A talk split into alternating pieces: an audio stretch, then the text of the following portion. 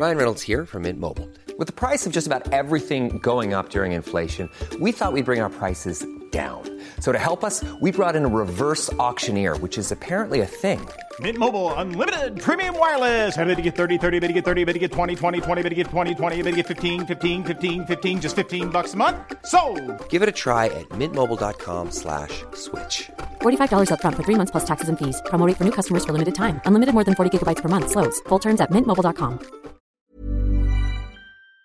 L'actualité est très lourde en ce moment, alors pour tenter d'apaiser un petit peu tout ça, je vous propose un petit condensé des bonnes nouvelles de la semaine. On est parti ensemble et on commence avec cette première actualité en matière d'environnement. L'Australie a adopté jeudi dernier une loi qui va contraindre tout simplement les plus gros émetteurs de gaz à effet de serre de réduire leurs émissions. Alors les gaz à effet de serre, hein, je le rappelle, c'est donc ces gaz responsables du changement climatique. Et c'est assez marquant car cette loi en Australie, elle est très concrète et elle est très ciblée. Très concrètement, les deux cent quinze installations industrielles les plus polluantes d'Australie, alors notamment des mines de charbon ou encore des centrales à gaz, vont devoir réduire leurs émissions de gaz à effet de serre de quatre virgule neuf pour cent par an, et ce jusqu'en deux mille trente. Faut savoir que l'Australie, c'est l'un des plus gros émetteurs de gaz à effet de serre par habitant au monde. Autrement dit, il y a énormément de travail au sein de ce pays. D'ailleurs, je vous en parlais déjà, il me semble, dans les bonnes nouvelles il y a quelques semaines. C'est donc un enjeu important aujourd'hui, et là, l'Australie et le gouvernement australien a ciblé les plus polluants du pays. En effet, selon le l'ONG australienne Climate Council, les installations qui sont concernées par cette loi, elles produisent près de trente pour cent des émissions de gaz à effet de serre de l'ensemble du pays. Avec cette mesure, le gouvernement espère donc empêcher le rejet de deux cents millions de tonnes de carbone dans l'atmosphère au cours des dix prochaines années. Ça équivaut par exemple aux émissions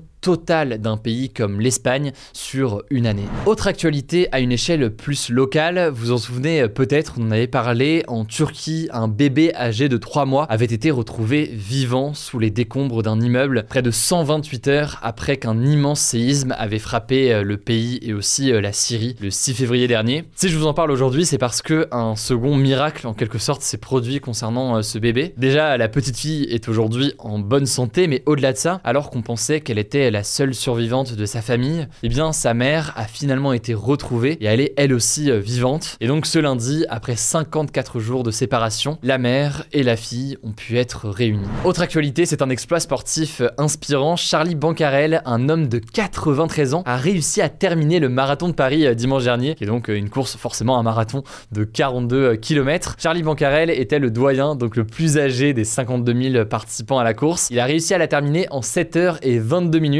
Et ce qui est impressionnant avec le parcours de Charlie Bancarel, c'est qu'il s'est mis très tard à la course à pied. Il a commencé à courir à cinquante-cinq ans, donc c'est pas quelque chose qu'il a fait pendant toute sa vie. Il a couru son premier marathon à soixante-dix ans et il en a fait une dizaine depuis. Il a donc terminé le marathon de Paris sous les applaudissements de tous ses supporters et en arrivant, il était ému aux larmes. On va maintenant parler d'une initiative qui sera peut-être saluée par les scientifiques du futur. Une équipe de chercheurs est en train de mettre à l'abri des échantillons de glace du monde entier pour les protéger tout simplement du réchauffement climatique. En fait, ce qu'il faut bien comprendre, c'est que les glaciers, les banquises et les autres formes de glace qu'on trouve dans la nature peuvent contenir énormément d'informations que les scientifiques peuvent analyser, des informations qui peuvent permettre de comprendre précisément des siècles d'histoire climatique et environnementale. Le truc, c'est qu'avec le réchauffement climatique et la fonte des glaces, forcément, ces glaciers sont en danger, ce patrimoine du coup aussi est menacé, et donc les informations que la glace contient risquent de disparaître à jamais. C'est la raison pour laquelle une équipe de recherche internationale est partie ce mardi dans l'archipel arctique du Svalbard près du Groenland. L'objectif, c'est donc de prélever eh bien, des morceaux de glaciers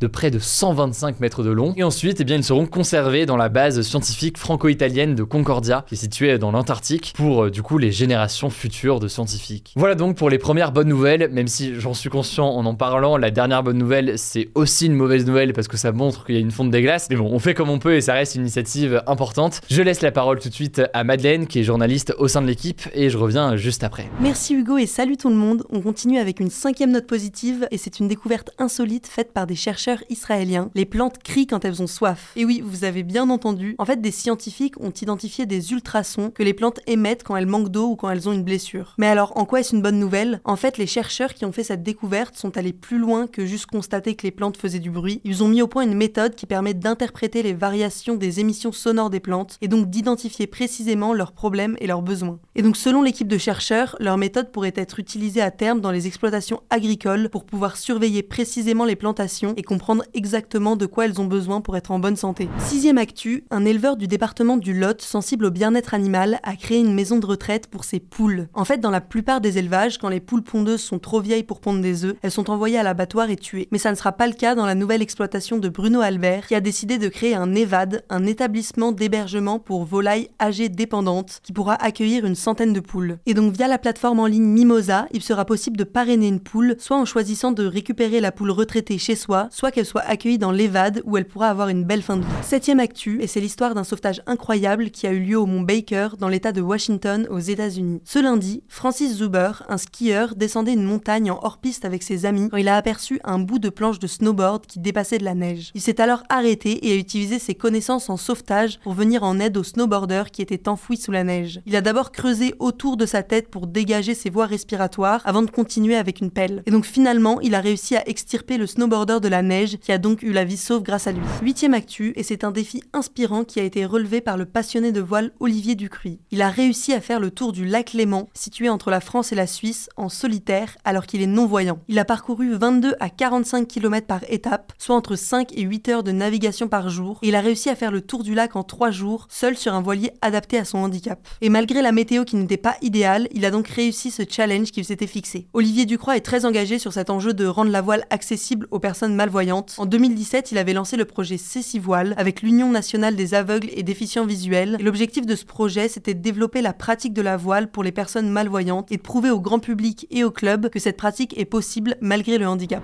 Dernière info, et c'est la suite d'une bonne nouvelle dont vous avez déjà parlé il y a quelques semaines, un des guépards de Namibie qui avait été relâché en Inde pour réintroduire l'espèce a donné naissance à quatre petits. Alors pour ceux qui n'auraient pas suivi, le gouvernement indien a décidé de mettre en place un projet de réintroduction des guépards qui ont disparu du territoire indien il y a plus de soixante-dix ans. Et donc dans le cadre de ce projet, huit guépards de Namibie ont été relâchés dans le parc naturel de Kuno, au centre du pays. Et donc mercredi dernier, les autorités indiennes ont annoncé la naissance de quatre nouveaux petits, un événement qualifié de merveilleuse nouvelle par le Premier ministre. Merci beaucoup Madeleine. Alors si ce format vous plaît et que vous voulez nous soutenir, la meilleure façon de le faire, c'est de vous abonner si jamais c'est pas encore le cas, quelle que soit d'ailleurs l'application que vous utilisez pour m'écouter. Rendez-vous aussi sur YouTube ou encore sur Instagram pour d'autres contenus d'actualité exclusifs. Vous le savez, le nom des comptes, c'est Hugo Décrypte. Écoutez, je crois que j'ai tout dit. Prenez soin de vous et on se dit à très vite.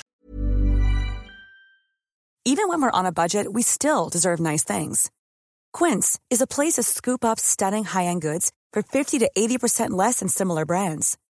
They have buttery soft cashmere sweaters starting at fifty dollars, luxurious Italian leather bags, and so much more. Plus, Quince only works with factories that use safe, ethical, and responsible manufacturing. Get the high-end goods you'll love without the high price tag with Quince. Go to quince dot com slash style for free shipping and three sixty-five day returns.